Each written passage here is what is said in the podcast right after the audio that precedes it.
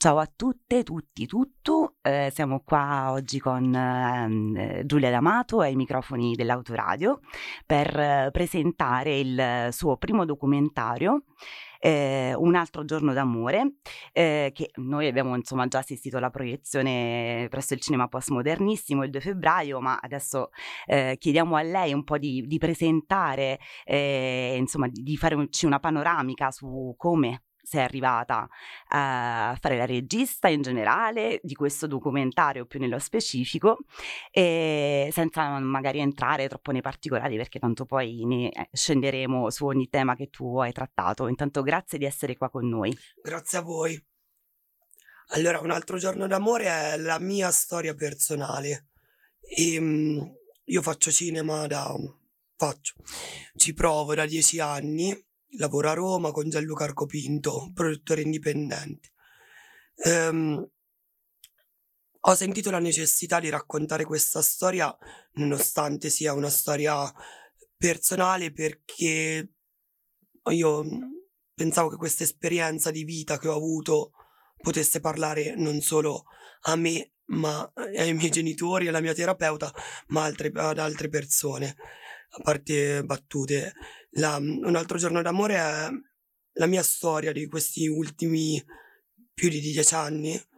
Io sono stata fidanzata, diciamo così, una giovane relazione d'amore da adolescente con un ragazzo che andava uh, in curva qua a Perugia e tramite lui ci sono state delle storie che mi sono cadute addosso.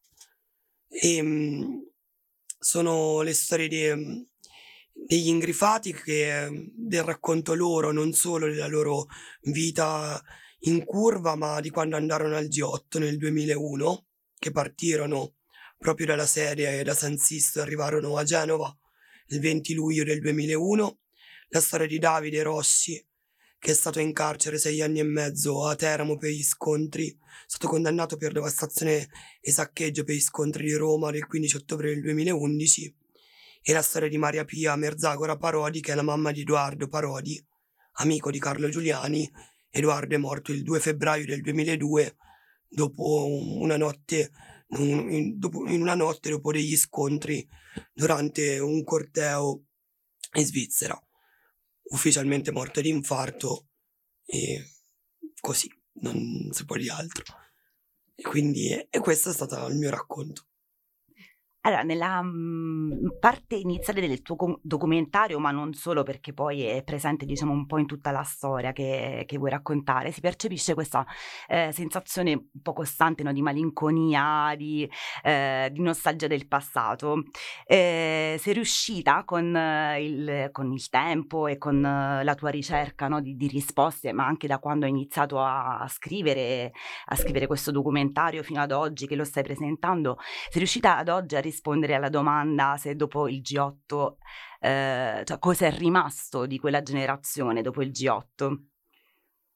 Io penso che la morte di Carlo Giuliani, l'uccisione di Carlo Giuliani in piazza sia, sia paragonabile a quella che la generazione di mio padre, che di anni ne ha 73 del 50, eh, sia stata la, la, morte di Aldo Moro, la fine, delle, la, la fine delle utopie e dei sogni di una generazione. Io penso ancora che, a differenza di quella gener- delle generazioni precedenti, la, la mia soprattutto, che sono dell'86, sia stata sconfitta perché in quel giorno un, un sistema, lo Stato ha detto che nessuno poteva più sognare non solo la rivoluzione, ma qualsiasi tipo di sogno.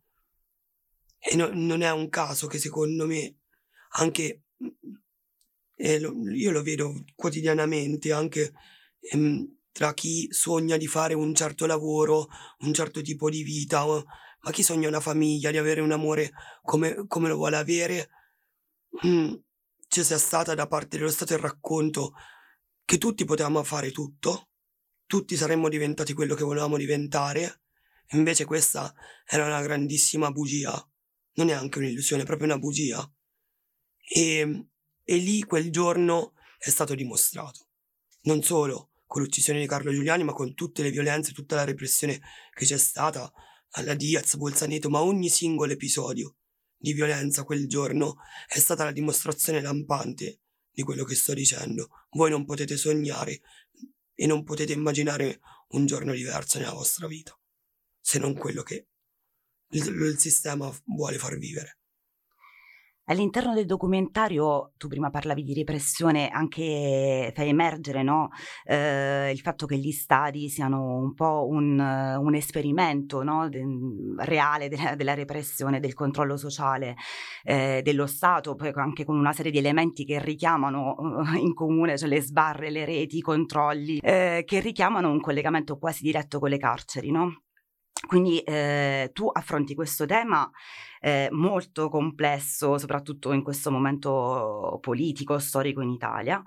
Eh, e nel, nel tuo documentario eh, tratti questo tema dando voce alla storia del teramano Davide Rosci hai, a cui prima hai um, fatto riferimento. Eh, io volevo un po' eh, parlare della tua storia personale, cioè della sua storia innanzitutto perché magari non tutti la conoscono e eh, poi insomma una panoramica in base alla tua esperienza personale ehm, e, e quindi un po' la tua idea sul sistema carcerario in generale. Allora, mi hai fatto una domanda molto complessa, adesso ti rispondo con ordine. Davide eh, è di Teramo, è un ultras e un militante politico.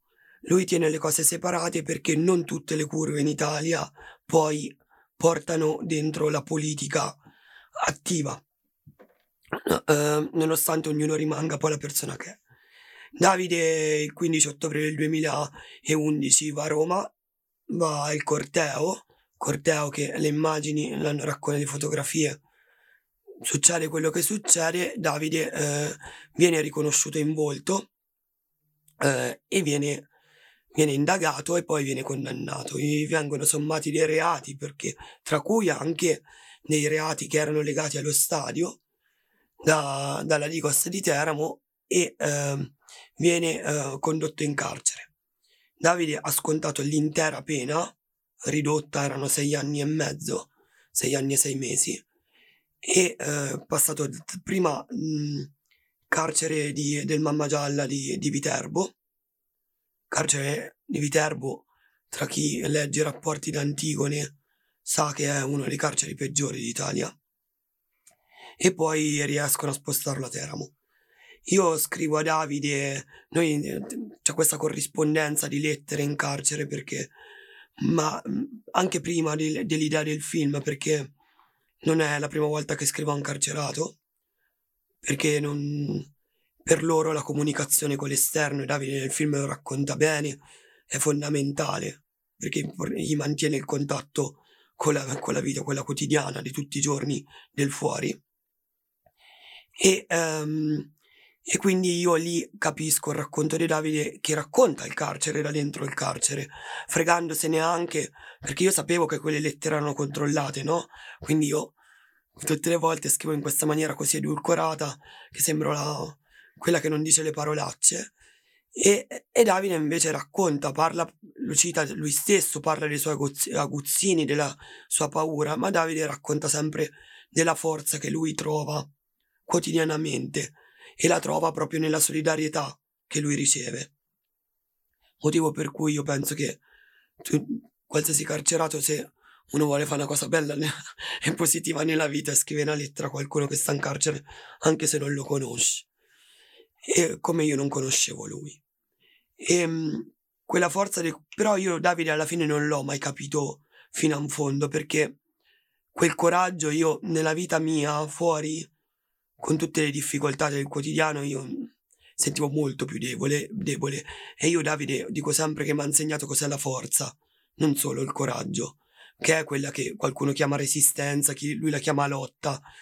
Io la chiamo la forza, che è quella cosa che, per cui io non soccombo, nonostante la repressione mi abbia massacrato e, e tra, a lui ha tolto la libertà.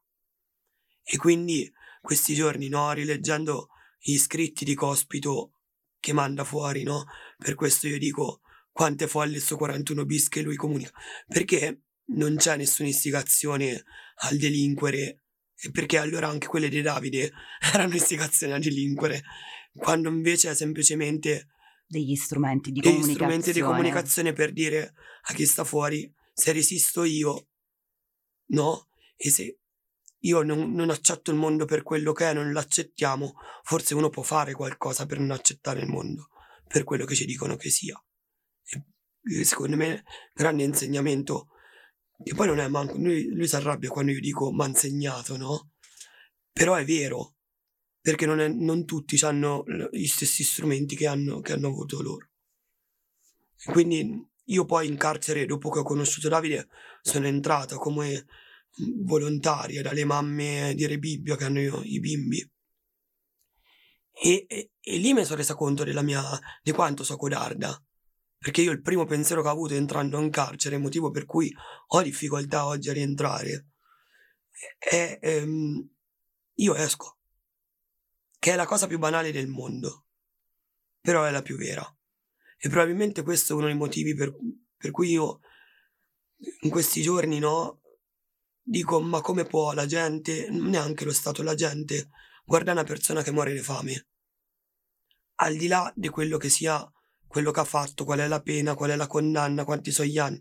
Cioè io pensare, guarda una persona che muore da fame, da sola, in carcere, al di là le... Dico, la sua disobbedienza arriva a dei punti che io veramente neanche riesco a immaginare. Ma la gente come fa a guardare sta cosa senza sentire mm, una stretta allo stomaco? E per me è tutto lì. perché quello... Mm, io non sono giurista, quindi no, ho fatto altri studi, quindi non entro nel merito della... Quello è giusto che lo faccia chi ha le competenze, ma io dico da un punto di vista umano.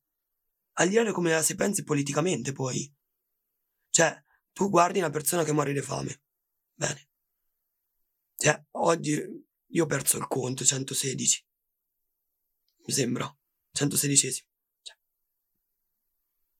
Io se salto il pranzo anche volontariamente o uno fa una dieta, sa quanto diventa antipatico, banalmente, dopo 100 giorni vuol dire che... Sappiamo anche quanto può essere inumana, disumana l'opinione pubblica quando vuole, no? L'abbiamo visto anche con eh, il fenomeno della migrazione, insomma, no. sono tanti i punti in cui vediamo una disumanità generale Permettimi, eclatante. Perché io penso una cosa, no? Perché poi alla fine il dato che io in qualche modo, anche questo film è uno dei sottotesti che, che c'ha, che c'ha, quando le persone stiamo tutti male. Vedere qualcuno che sta peggio di noi, ma che reagisce, che si ribella, allora io lì sì ti condanno, è proprio lì quello che dici tu, no? Quanto è cattiva l'opinione pubblica. Cioè, stiamo tutti male, ma tu, tu non soccombi come soccombo io, come... No, io abbasso la testa, tu la alzi e allora si devi morire. O che lo scegli o che ti fanno morire. Cioè, è la cosa, il dato più drammatico di, tutta, di tutti questi anni, da, da Genova fino, fino, a certo. oggi. Eh, appunto, ritornando al, al, discorso di repressione dello Stato che purtroppo coinvolge anche no, eh, la libertà di parola, di, di, di espressione, di ribellione, no? Eh sì, perché qui io, che è una domanda complessissima, c'era sta cosa. Gli ultras sono stati tutti quelli che vanno in curva, sanno cosa è la repressione. Perché, come dice Davide nel film, e come dico sempre anch'io, è uno dei motivi per cui ho voluto fare il film. Cioè la repressione noi che, che noi abbiamo visto nelle piazze, loro la vedono ogni singola domenica. Non è un caso che al G8 di Genova chi conosceva le dinamiche delle forze dell'ordine erano proprio quelli dello stadio, perché non c'erano solo gli ultras del Perugia, c'era Milano, c'era, c'era, c'era Genova, c'era Pisa, ce n'erano ta- Roma, c'erano tante città. E loro la conoscevano perfettamente e conoscevano anche le dinamiche proprio fisiche. E continuano oggi perché poi si è visto con la tessera del tifoso dopo, video, la videosorveglianza, il controllo dei tele... Cioè, ancora fino, a oggi, fino a arriva oggi. Quindi lo stadio Davide dice che è il più grande laboratorio di, Di rivolta, ribellione. eh, di- sì, Io dico di repressione. Ci siamo ri- Quella cosa non so mai se è stata casuale nel film, però penso che è proprio la sintesi perfetta di tutto quanto. Beh sì, credo che siano entrambi, cioè da, da un lato laboratori di rivolta e dall'altro di repressione, perché eh, cioè, ci sono entrambe. allora, un, un altro tema, uno dei temi che fa proprio da sfondo al, al tuo documentario è eh, il G8 di Genova. Mi ha colpito molto il modo in cui hai deciso di raccontarlo.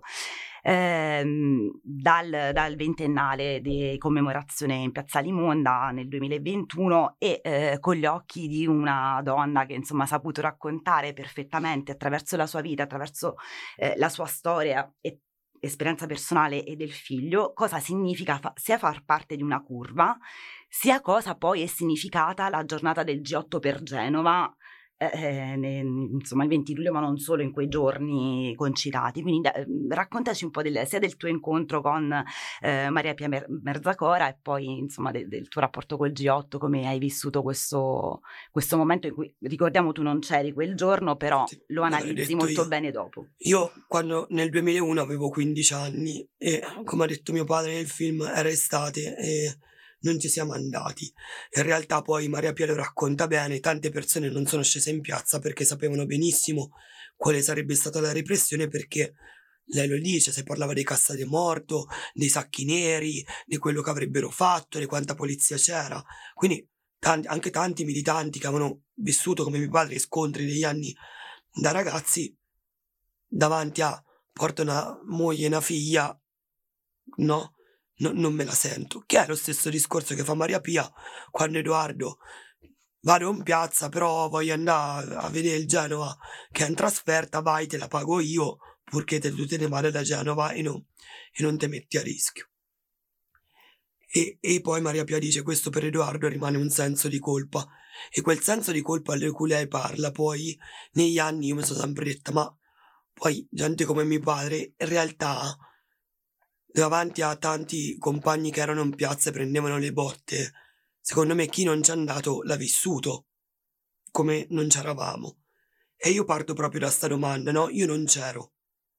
E io sono quella che è vissuta che è cresciuta con quelle immagini. E a 15, a 16, a 17 anni, a 20 anni, fino a che tu non... Io me la sono spiegata avendo contatto con gente che andava allo stadio, cos'era quella violenza. Ma a 15 anni non te lo spieghi perché stai a vedere quella cosa. E, e- e in qualche modo io ho voluto elaborare questo pensiero. Quindi il G8 in sé, io dico sempre che questo non è un film sul G8 perché parto da, da quelle, da quelle immagini là, ma sono io che le guardo su YouTube. Sono io che guardo i VHS che vendevano col manifesto. Sono io che le guardo quelle immagini.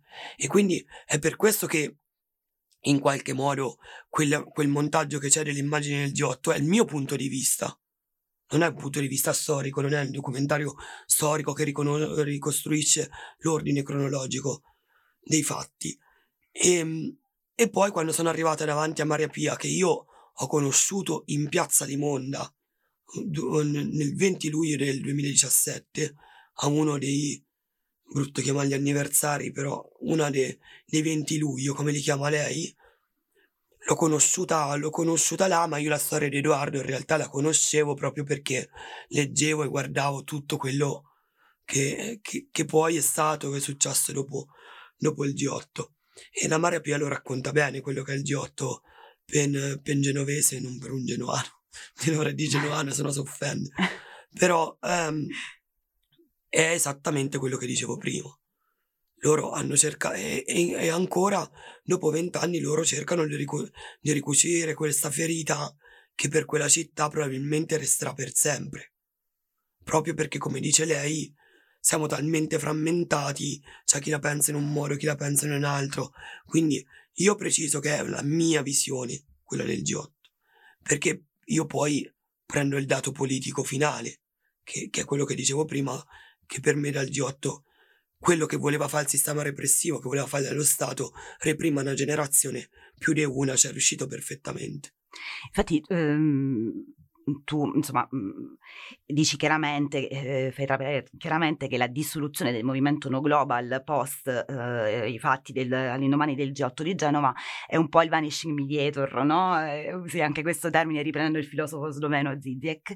Eh, e, e, mh, è, è, quello insomma de, di una generazione. Per te invece qual è? C'è stato un, un punto personale di rottura in, nella lotta che hai portato avanti nella tua vita? C'è stato un momento di rottura in cui hai detto, non so, faccio parte di questo movimento nella città, adesso non me ne sento più parte, non ho più un modo non, o una realtà intorno a me che rispecchi le mie lotte? Io non ho mai avuto una realtà dove io mi sono identificata. Io sono stata, lo sono militante in tante lotte che sono anche diverse tra di loro e all'apparenza non si toccano. Quindi non ho un, uno spazio di riferimento, spazio inteso anche con, come collettivo di persone. Io mi sento proprio parte di una collettività che disobbedisce alle regole. E quindi poi ovvio ci sono delle, delle cause che sento più vicine per, ma per propensione personale. Io alla fine parto da che a 15 anni ho visto quelle cose, ho iniziato a fare politica però, proprio sull'onda del G8. E, ehm, e da lì non ho mai smesso. Poi è ovvio che faccio l'analisi su, su, su quello che succede e vedo tante situazioni disgregate, però vedo tantissime, poi vivendo a Roma da, da dieci anni, cioè è proprio l'apice di tutto quello che vuol dire essere disgregati ogni quartiere come se fossero chilometri tra di loro. Però vedo tantissime situazioni, come il Quarticciolo Ribelle, l'Atletico Popolare San Lorenzo, cioè ci sono tantissime situazioni mh, eh, mm, adesso mi è venuto in mente quello che fa strike al centro sociale, cioè tantissime, la SNIA, la, tutta la situazione del lago, quello che è successo durante la pandemia dentro i quartieri, quindi la, tutta quella solidarietà. Ehm, il mutualismo che tutto, si è creato, certo. E, e poi on, ognuno sta dentro il movimento delle donne, che ora Roma, vabbè, c'ha tutte le varie situazioni, però di, poi di base quando c'è il corteo stanno tutti insieme senza striscione, no? Quindi sono cose importanti. Secondo me sono tante le persone che disobbediscono e probabilmente non parlano tra di loro.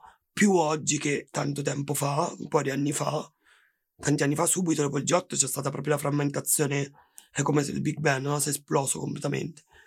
Adesso si sta un po' ritrovando, però è dura.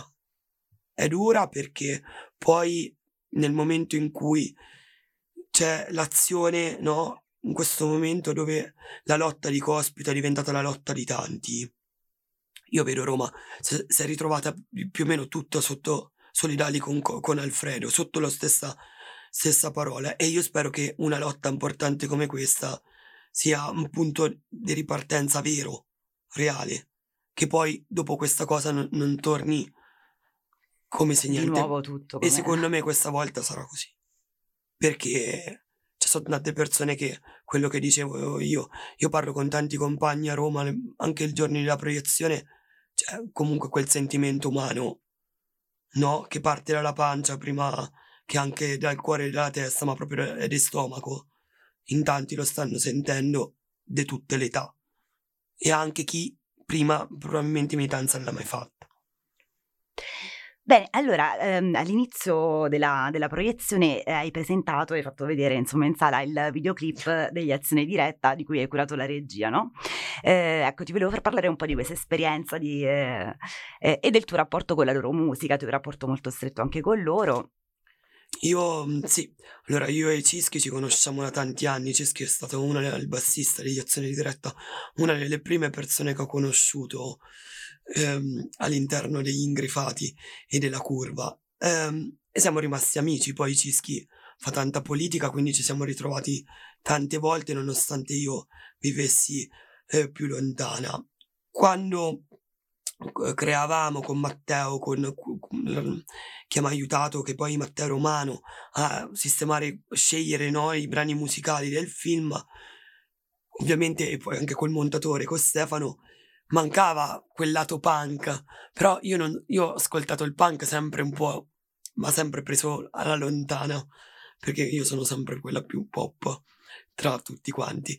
E, ehm, però io sono cresciuta anche con i Five Boots, cioè comunque eh, Gianmarco è parte fondamentale di tanti confronti politici, ma anche sulla musica e, e sul cinema. E, e, io ero veramente piccola quando ero minorenne quando l'ho conosciuto. E, ehm, e quindi abbiamo pensato a questa con Cischi, abbiamo pensato a questa cover delle nostre. Mi viene il titolo, piccolo. Oddio, mi sono confuso. Le nostre piccole storie. Boh, l'ho detto sbagliato sicuro. e, ehm, scusate, sono stanca anch'io. E, ehm, e però con Cischi io a Cischi dicevo grazie, grazie, grazie. Un giorno Cischi mi ha risposto quasi male, mi ha detto basta con questi grazie, noi collaboriamo perché come tu fai cinema, noi facciamo la musica perché poi azione diretta, e come il Poto mi spiega sempre, è qualcosa che va oltre no? il mero concerto, è proprio una, tutto un collettivo di persone che stanno dietro e si sostengono anche nella vita quotidiana, i suoi amici e compagni, prima che poi sali su un palco o fa un disco. E quindi di base, proprio alla luce di queste parole, c'è stato, usciva l'EP con il gruppo Pasco con i Brigate Logo e uh, c'era l'idea di questo video, ho detto vabbè, ci proviamo. È stato un mese faticosissimo perché poi quando uno lavora con, con tanta passione c'è anche tanto conflitto come tutte le cose, e però è sano.